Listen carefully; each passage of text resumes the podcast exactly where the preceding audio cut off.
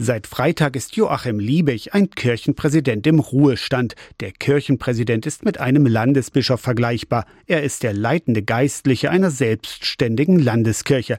15 Jahre stand Joachim Liebig so an der Spitze der evangelischen Landeskirche Anhalts, der mit 26.500 Mitgliedern kleinsten der 20 evangelischen Landeskirchen. Wenn ich zurückschaue, dann will ich als erstes eine Banalität sagen, die aber nicht unwichtig ist. Wir sind noch da als evangelische Landeskirche Anhalt. Immer wieder wurden, meist von außen, Fusionen mit Nachbarkirchen angeregt. Im Hinblick auf den Rückgang der Mitgliederzahlen hat die Anhaltische Kirche deshalb schon früh mit Umstrukturierungen begonnen im Großen und Ganzen auch einvernehmlich. Ich nehme an anderen Stellen wahr, nicht nur im Raum der Kirche, wo solche Veränderungsprozesse eingeleitet werden, wie es dann knirscht. Es gibt auch bei uns Knirschen und es gibt natürlich auch die, die sagen, das ist alles nicht richtig so. Aber die Umstände sind so, wie sie sind und wir haben sehr rechtzeitig darauf reagiert und ich glaube, dass wir damit tatsächlich auch für die Zukunft das ganz gut bewältigen können. Eine Aufgabe für die künftige Kirchenpräsidentin oder den Kirchenpräsidenten. Die Nachfolge von Joachim Liebig ist noch nicht geregelt. Zwar wohnt er mit seiner Ehefrau auch künftig in Dessau,